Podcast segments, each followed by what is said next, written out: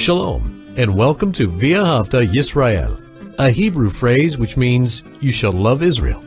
We hope you'll stay with us for the next 30 minutes as our teacher, Dr. Baruch, shares his expository teaching from the Bible. Dr. Baruch is the senior lecturer at the Zera Avraham Institute based in Israel. Although all courses are taught in Hebrew at the Institute, Dr. Baruch is pleased to share this weekly address in English. To find out more about our work in Israel, please visit us on the web at loveisrael.org. That's one word, loveisrael.org. Now, here's Baruch with today's lesson. When was the last time that you prayed, God, teach me to walk in your sanctification? God speaks numerous times, both in the Old and New, concerning His purposes, His will for our life. And it's only when we are maturing that we're going to be moving in the direction of His will. And we call that sanctification, whereby we become less and the power of God, the presence of God, the Spirit of God becomes more in our life. That is sanctification. It involves us following the purposes of God. Sanctification is derived from the word holy, both in Hebrew and in Greek. The word holy, and it's a process whereby we grow and mature and submit more and more and more to the will of God. So again, when was the last time that you prayed, God, help me to do your will for my life? Give me your revelation so that I can submit to what you would have me to do.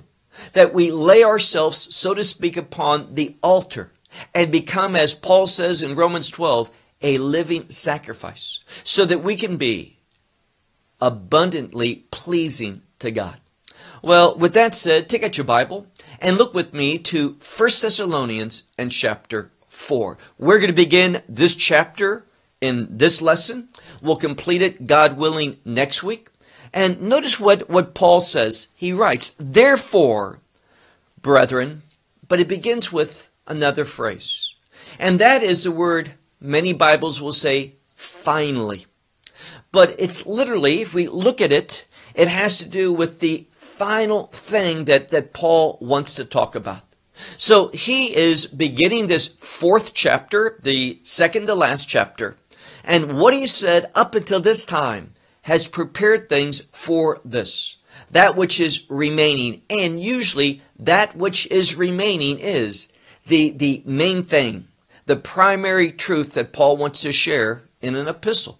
So he says, Finally, therefore, brethren, we beseech you and we the word is encourage but it could be a stronger word in the english language the word exhort so it means to to encourage greatly to put pressure on someone to do and here's the key to do the right thing to turn away from the things of the world the the thinking of the world and embrace the purposes of god so finally therefore brethren we beseech you and exhort you, how? In the Lord Yeshua. Now, I don't believe it's an accident that the term here before Yeshua is the word Lord. We need to grow and mature and acknowledge that, that Yeshua is just not my Savior, He's that. But also, because He has saved me, I acknowledge Him as Lord over me. Now, we're not talking about, and I want to give a term because many times people use this term incorrectly. It's the term, and we've mentioned it before recently, it's the term lordship. And many times people will speak about lordship salvation and they apply it to something that is incorrect. Lordship salvation is saying, in order to be saved, you have to, to demonstrate in your life His lordship. So it becomes a works based righteousness, a salvation by performance. We're not talking about that at all. That would be heresy. What we're talking about is acknowledging, understanding that He is Lord and desiring to submit to that Lordship over our life. That is maturity and that is related to what He's going to focus in on, and that is sanctification. We'll see that in a moment. Let's let's continue on. He says in the middle of verse 1 just as you have received from us how, how it's necessary for you to walk. Now, in actuality, I did not translate one of the words. And the reason being is that it's hard to do so in, in English. The word that I did not translate is the definite article. What's the definite article? It's simply the word the. Now, you may not know this, but, but in Greek, there are 24 forms, different forms of that word the. And that shows how it can be very specific.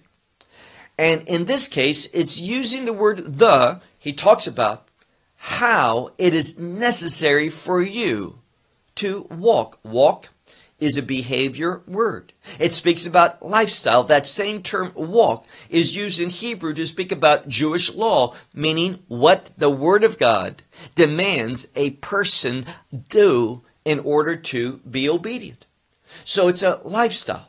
And he says here the reason why the definite article is appearing is that he's speaking about a specific, he's taught us, he says, you received from us how, specifically, how it's necessary in a specific way for you to behave, for you to live. And what's the objective?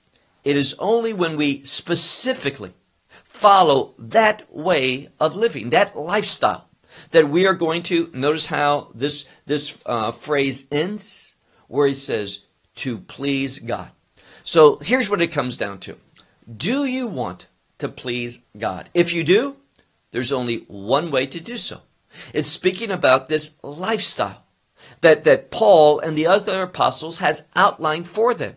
And it's submitting to, and we'll see this in a moment, it is submitting to the purposes of God for your life. Not having God do what you want, not God blessing the dream that you have for your life, but you crucifying of yourself all of those desires, what you think your life is supposed to be. Realize a simple truth. No one, no one stumbles upon God's will. No one has ever said, God, this is what I believe my purpose is on this, this planet, why you created me. Let me share with you, God, what that is. And we share, and God says, You're right. That's exactly my plan for your life. Never happens. Why? God's truth only comes to humanity through revelation. So no one stumbles upon God's plan for their life. No one says, This is what I've, I've waited for all my life. This is my moment, and God has it for me heresy, false. Feels good, it tickles the ear, it feels good to the flesh, but it's not biblically sound. So your plan is never God's plan. And God's plan, you'll never know it until He reveals it to you. And we've talked about this before. The only way that He's going to reveal it to you is when you begin to obey His general revelation. What do I mean by that? The theologians speak about general revelation and special revelation. What's general revelation? The instructions we find written in God's Word. So when I submit to these instructions, what God commands me to do, when I obey His Word, that obedience is going to bring about special revelation, meaning God's going to begin to move me where He wants me to be, reveal to me things that I need to know personally. Maybe who I should marry, where I should live, what I should do with my life. All of these personal things. We don't find in the scripture that someone is called to marry this person, live in this city, accept this job. None of those things are there. These come by special revelation that God directs you. This is the person that He has for you. This is the, the place that He wants you to be. This is the call that He's given to you. All of that comes through obeying scriptural truth. Through that obedience, God gives us that guidance, that direction personally for our life. So he says, you know, you know you've received from us how, and it's the word specifically, how specifically it's necessary. Notice that word. It is necessary for you to, to behave, for you to walk in this world. How? In order to, he says, and to please God. And what's the benefit of that? Now, God is so good. He says, I've revealed to you through Paul to this congregation how it's necessary in a specific way for you to behave in a way that you please me, meaning please God. What's the outcome of living in this way? Well, he says, keep reading the end of, of verse 1. In order that, and that means there's no other way, in order that you abound, and it's you all, it's for all believers, you all abound all the more. Now, this word abounding speaks about abundance. It speaks about that which goes beyond, beyond our expectations, beyond what we could imagine. And I was speaking to someone today on the phone. When I say today, when this is being recorded, and this person gets it right. She was saying, you know, when I submit to God, He, he orders my life. My life becomes adventurous. I see God moving me. And He's a good God. He's a God that orders things in a way that brings about joy. I know, she says, that God's in and active in my life. And that gives her joy, gives her peace. She has this abundance. So this is what Paul is speaking about. Move on to, to verse 2. He says, For you know certain instructions we gave to you. How? through Lord Yeshua. Now, why is that important? Through the Lord Yeshua. He's telling us something here, and it's not new. It is only when I behave. Now, we're not saved by behavior, but behavior is important to God. And behaving in the right way, in a pleasing way, has great benefits. So, notice what he says.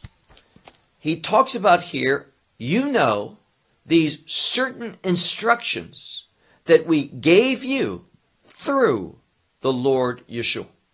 And when we submit to them, they are going to bring about godly activity, His power, the anointing of the Spirit, the revelation that we need to make wise decisions, to have that, that godly discernment, so that we can see things correctly.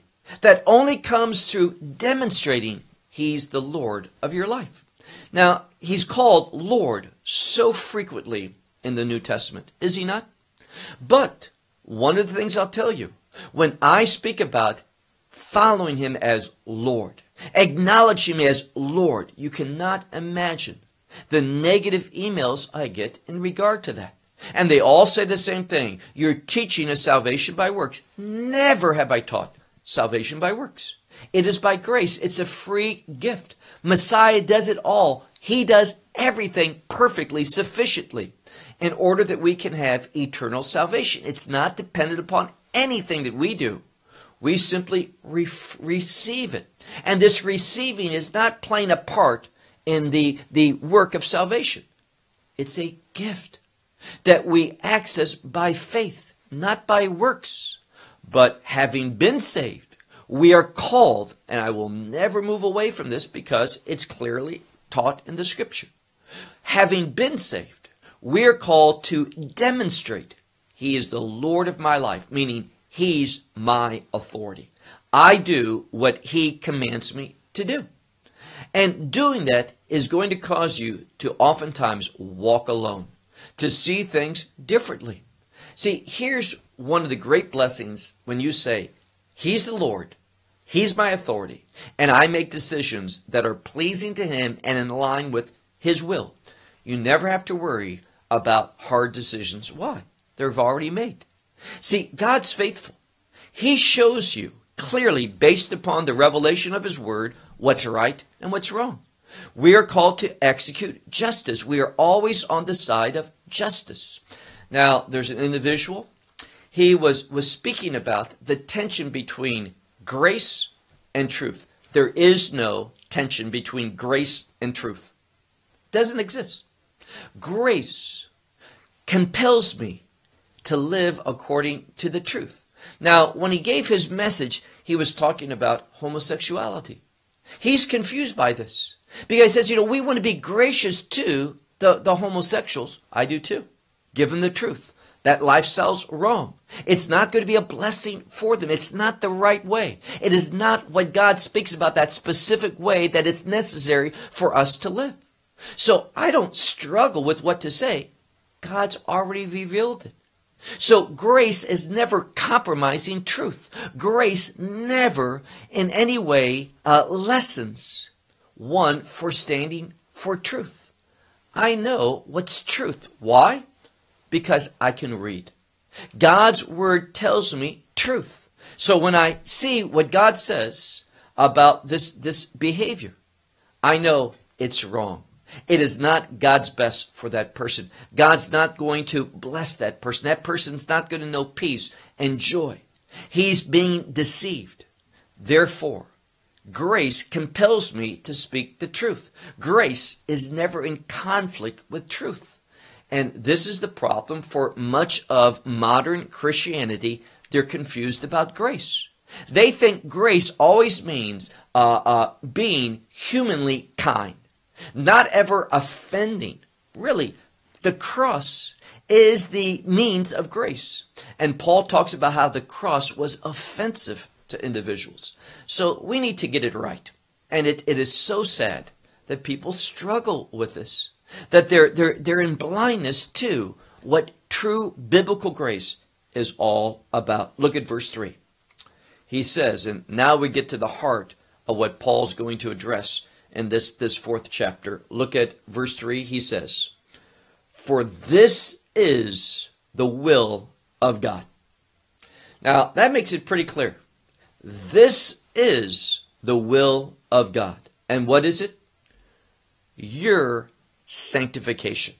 Here again, sanctification, if you look at this word, it's a word that speaks of a process, but the, the foundational word, and I said this a few minutes ago, the foundational word is holy, holiness. So it's a process where I demonstrate holiness. And as I've said a gazillion times, holiness is always connected to the purposes of God. And grace gives me two things. Grace gives me the understanding of what is God's will and empowers me to carry it out. Now you say grace also saves. Yes, it does. But but we're talking to believers here. So we don't need to always emphasize to believers, by grace you have been saved. That's true. We have been. But we need to realize for believers, and this is who Paul is addressing, is that grace works to bring about obedience to the purposes of God, for us to submit to the truth of God. Grace teaches us to deny self that means the desire, the, to, to deny the desires of flesh, so that we can say yes to the commandments of God. And let me tell you, if you are part of a congregation that you're under someone that says, you know, being submissive to the commandments of God. Now, we're not talking about Torah observance according to what Moses wrote. Why? We know something. There is no temple. We can't come Passover is, is approaching, and we know something. We know that it's impossible to keep Passover. And if it's impossible to keep Passover, it's impossible to keep Shabbat and all the other festivals. In fact, when we look at the law of Moses, there is well over 250, some will say 300, almost half of the commandments that are impossible today to be kept.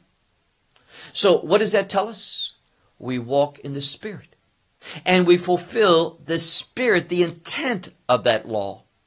And in doing so, we fulfill the righteousness of the law. Not according to the letter of the law, that's impossible, but according to the objective, the purpose of law. The Spirit of God enables us to do that. That's not legalism. What is that? That is faithfulness. Obeying the Word of God, applying God's truth, His instructions to our life. That is a good thing. And too many people, they think that is, is against the faith of, of what Messiah taught.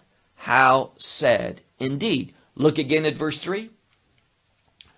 For this is the will of God. What is it? Your sanctification. Now, what is sanctification? I already said.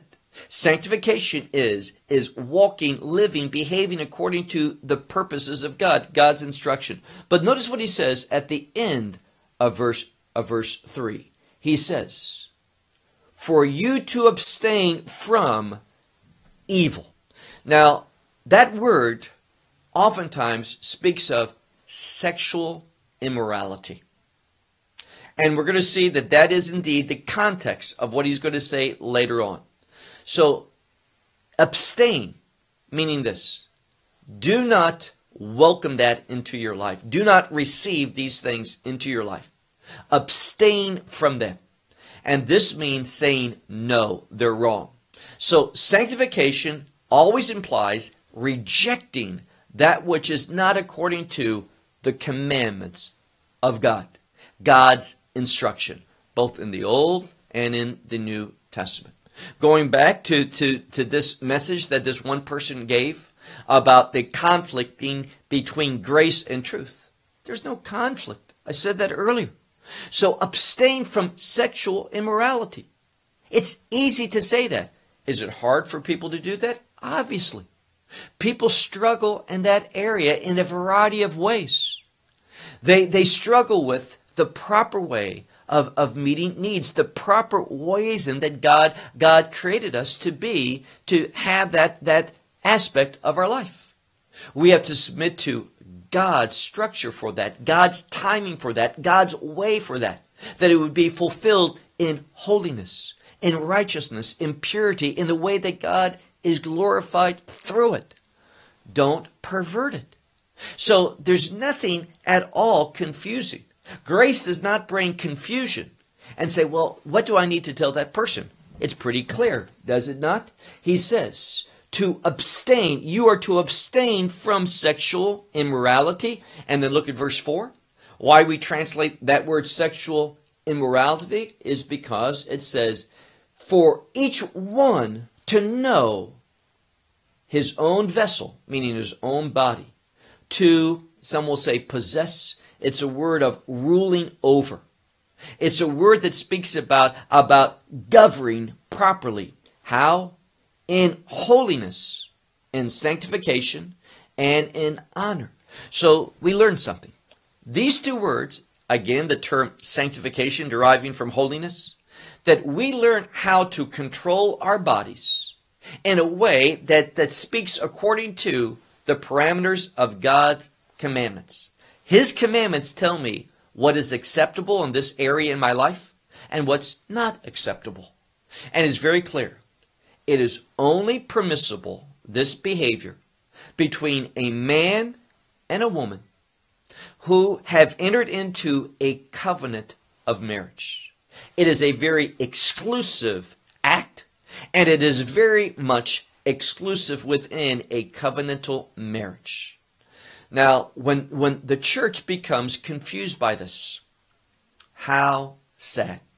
And not just sad, excuse me, but it's sickening that we can't get this right. And it just shows the influence of the enemy. I'm speaking about the devil. His influence in much of what the world looks at and says is Christianity. Well, so much of it, and you can go denomination after denomination after denomination, has embraced this, this alternate lifestyle. It is tragic. It is an abomination to God. And, and we need to affirm that. We, we don't want to be, to be uh, timid in what we say in regard to it. We need to be bold and stand for the truth of God. And let me tell you, once you make a decision, my, my thoughts are going to be based in Scripture. I want to do the things that are pleasing to God. Once you make that decision, it becomes so easy to respond to questions and issues that come to you because you have that revelation. You know what the scripture says. You make decisions based upon the truth of God and you don't allow the influence of the enemy that is, is human propaganda, what the media presents.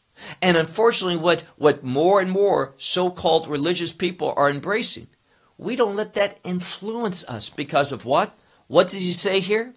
That each one of you needs to know his own vessel, meaning his own body, how to rule over it in sanctification and holiness and honor. And here's the key it's when I know how to rule my behavior, my body, what I do with it, in a way that, that is in the, the description, the definition, the framework of what God says is holy. Then what's the outcome of that? I honor God. My body becomes an instrument of honoring God. Now, your body is going to honor someone.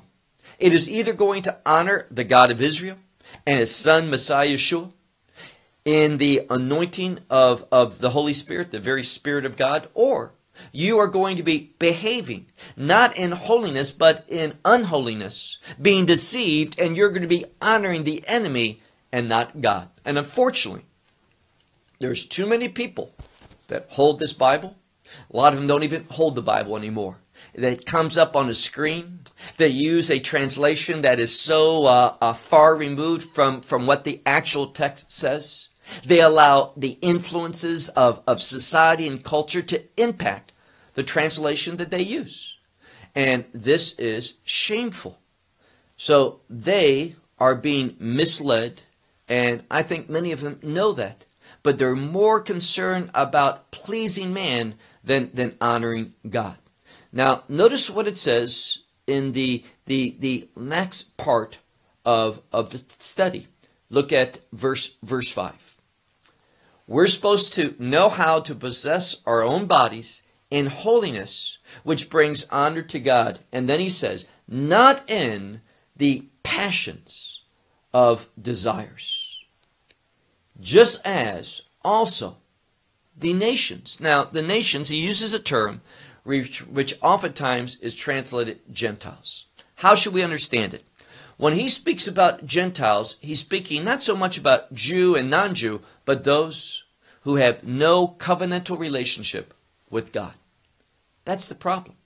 Until one enters into a covenant with God, you're not going to have the resources, the revelation, the power, the anointing.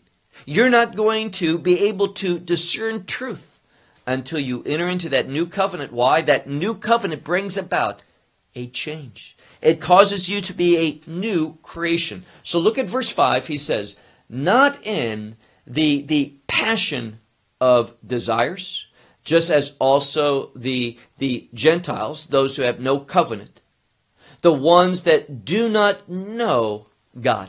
They don't know God. And here's the message. You, and pay very close attention to the word here. The word here for knowing God is an experiential, not a knowledge, but an experiential. So you cannot know God, you cannot experience God or all of his benefits or any of his benefits until you are in a covenant with him. So if you are not part of that new covenant, you cannot know God. You might know, well, there's a God, but you can't experience God. You're not going to benefit from, from God's provision in your life because step one is enter into that new covenant relationship. And how do you do that? Only one way, and that is through the gospel. Now, move on to, to verse 6. It says, These do not know God, and therefore, because of that, they live improperly. So he's warning us, he's speaking to believers, and he says, in regard to our lifestyle, still talking about that, he says, not uh, uh, in iniquity and exploiting the, the matter of his brother. Now, I would stop for a moment and realize something. Paul is doing something. He is bringing a Torah context in to, to this section. Now, why do I say Torah context? Well, if we drop down, and this is where we're going to begin next week, but I just want to, to make reference to this. Notice what Paul says in verse 9. He talks about brotherly love. Now, is there a commandment that speaks about uh, loving your brother, loving one another? Yes, there is. V'ahavta l're'acha kamocha. And Messiah taught, love your neighbor as yourself. This is the second great commandment, and it's like the first. Why? It's related to love. Now, here's what he's saying. When you walk in, in your sanctification, when you are living that sanctified life, you are not going to, to exploit what you're called to do. And that is your obligation to your brother. What's my obligation to my brother? To love him, to minister to him, to bless him, to, to have a, a God pleasing influence in their life. Now, Paul is going to, and I made mention, verse 9, brotherly love. He's saying, and let's look again at, at our verse, look at verse 6. He says, not based upon iniquity and not exploiting, and then we have a word here. Now, it may be translated the matter of his brother. But this word for matter or issue, don't know how it's translated in your Bible. Many, where I was speaking and shared this passage not too long ago in a different country, their, their translation doesn't even have any word for that. It just ignores it. But what's the word? Well, it is the Greek word pragma. Now, why is that important? We look at it and it says just that pragma, it's in a form pragmati in this form, but it's pragmatic. What's that? Pragmatic is something that is useful and it's also the primary thing.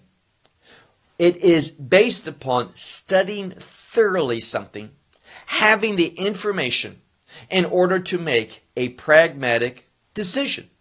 And what he's saying is this when you understand sanctification, what is key to sanctification? Now, first of all, yes, in order to be on that process of sanctification, first you have to be saved. I want everyone to hear that. Sanctification cannot begin in a person's life until first this person is saved. So we're saved by God's grace through that gospel message, not of works, lest anyone boast, but it's a free gift. It's through God's grace, the work of the cross that Messiah did in our, our name to save us, to pay the sin debt that, that humanity have. Now, when I receive salvation by faith, not of works, that salvation is going to put forth an outcome. There's going to be a result of that salvation experience. What is that? Well, we all know the scripture that says, work out your salvation with fear and trembling. That does not mean that we play a role in working out our salvation. What it says is, with fear and trembling, Salvation needs to work out something, and you are responsible for that solely? No, the Holy Spirit plays a major role, but until I submit to the, the pragmatic things, those foundational things, those matters that bring the anointing, the power, the resources of the Holy Spirit, instead of quenching the Holy Spirit, I need to submit to Him. Now, the, no, the knowledge of, of Paul tells us this all the Torah in one statement. He says that in Galatians. What's all the Torah in one statement? Love your neighbor as yourself. So as I understand, based upon all the commandments, how do I love my neighbor? First of all, until I love God with all my heart, soul, mind, and strength, I'll never be able to love my neighbor. So it's when I am right with God that I can behave rightly in regard to my neighbor. It begins with His influence in my life. And then we say in Hebrew, Asher Kedeshanu b'mitzvotav, who has sanctified us, not saved us, but sanctified us with what? His commandments. So it's when I study under the leadership of the Holy Spirit and apply the commandments to my life in the Spirit, in the newness of the Spirit, that I am going to be projected, I am going to move forward in sanctification. And he's saying here, do not ignore, don't exploit the foundational thing, and that is what? One's pragmatic, that is one's basic uh, obligation to who? His neighbor. For the Lord, notice what it says here. We need to take this seriously because the Lord avenges, he, he takes vengeance concerning all of these things. What? All of these things which are in violation to the, the obligation that we have to love our neighbor as ourselves. Just as we have said beforehand to you, and we have testified thoroughly. So Paul says to this congregation, I've said this before, I've testified thoroughly that we need to be people who walk in submissiveness, not exploiting God's grace, not misunderstanding God's grace, not living in a way that speaks of, of iniquity and unrighteousness, but rather in the holiness of, of God's purposes. And where do I know God's purposes? From His commandments. One of the reasons, hear this carefully, one of the reasons that, that believers, let's say this way, the church, is, is not very influential in the world is because it has no power. Where do we find power? In sanctification. Where do we find sanctification? When we understand how, by faith, under the leadership of the Holy Spirit, to apply God's instructions to our life. Now, it's so sad to me, but if you say we are called under the leadership to apply to to implement God's instructions, apply his instructions to our life. People say, "Oh, that's okay." But if you say the word commandment, we are called to apply God's commandments to our life, they shout legalism. But the word Torah and the word horaot, instructions, it comes from the same root. We hear Torah, you say law, something heavy.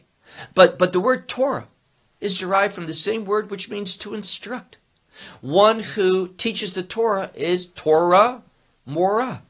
You hear the similarities. Same root, Torah Morah. The T for Torah, it's a taf, it makes it a noun. Just like the mem makes it a noun for one who teaches. So what does one teach? They teach the Torah. That's why the word for teacher and the word for law is, is derived from the same word. So we need to get it right, and we're called to be a disciple of the instructions of God. That's what the scripture teaches us. So God, when we do not walk in holiness, we do not fulfill his expectations from his instructions, it says, God therefore will avenge. He will bring vengeance concerning all these things, all these things that are violating his word. Just as Paul says, We've told you beforehand and we've testified thoroughly. Now look at verse 7. It was this verse that was our call to worship, where it says, For God has not called us for impurity. That is, that which is unclean. Now, realize there's two possibilities. You are either walk, behave in a way that's unclean or in holiness. Just that simple. The Bible does not give us any other uh, other possibilities. So I'm going to be walking in impurity or purity. Purity is related to holiness. The word purity has to do with that which God will bless.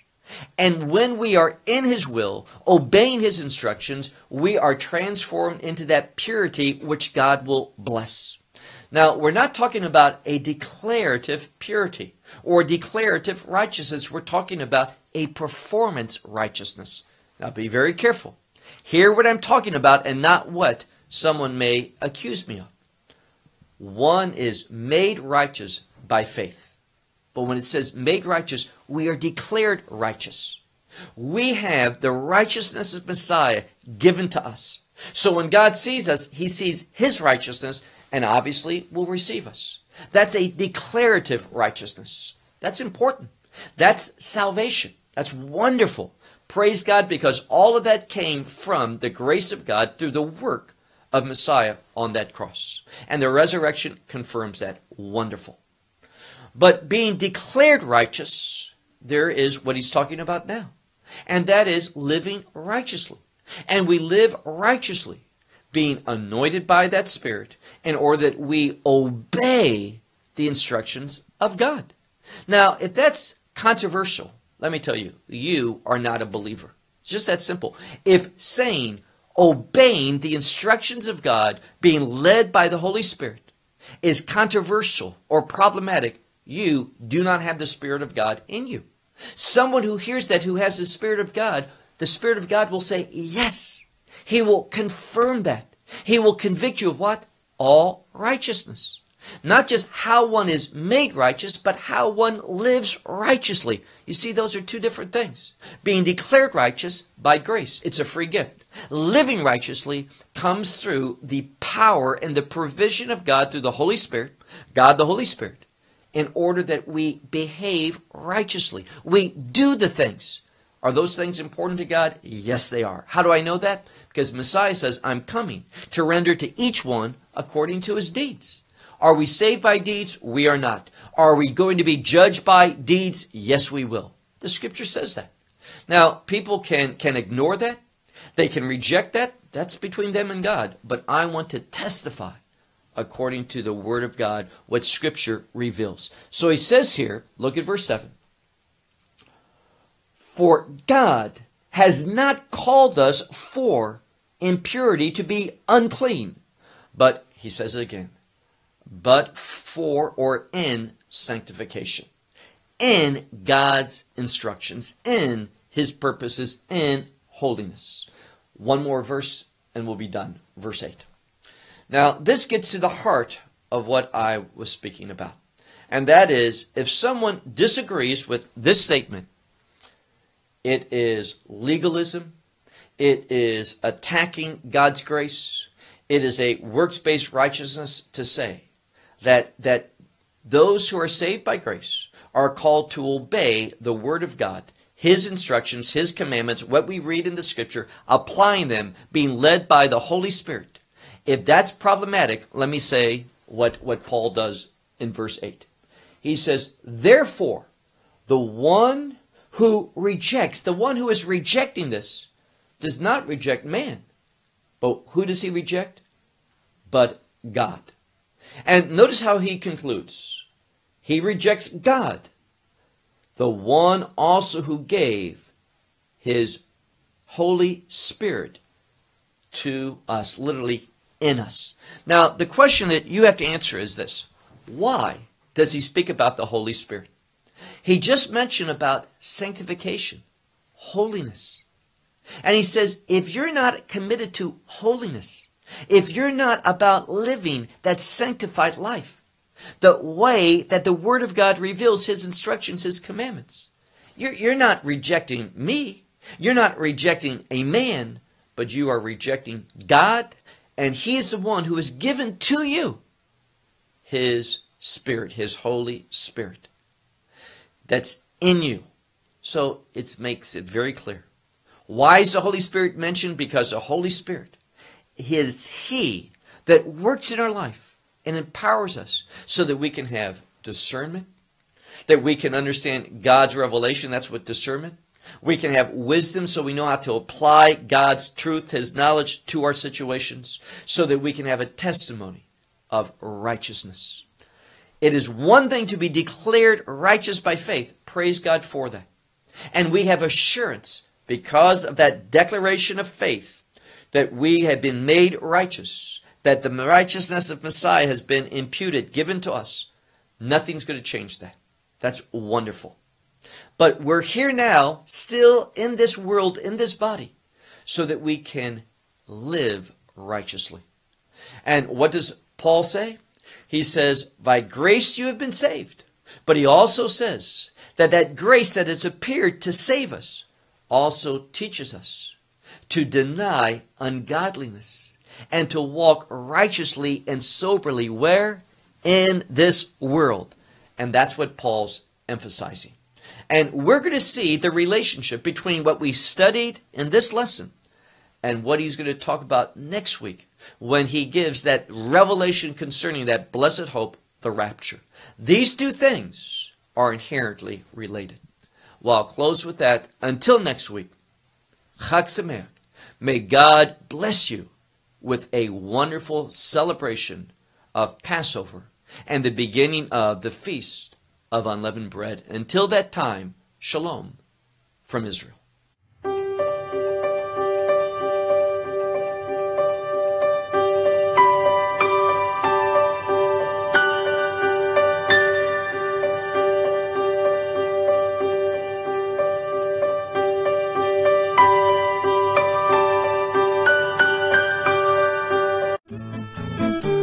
Well, we hope you will benefit from today's message and share it with others. Please plan to join us each week at this time and on this channel for our broadcast of loveisrael.org. Again, to find out more about us, please visit our website, loveisrael.org. There you will find articles and numerous other lectures by Baruch. These teachings are in video form. You may download them or watch them in streaming video. Until next week, may the Lord bless you in our Messiah Yeshua, that is, Jesus, as you walk with Him. Shalom from Israel.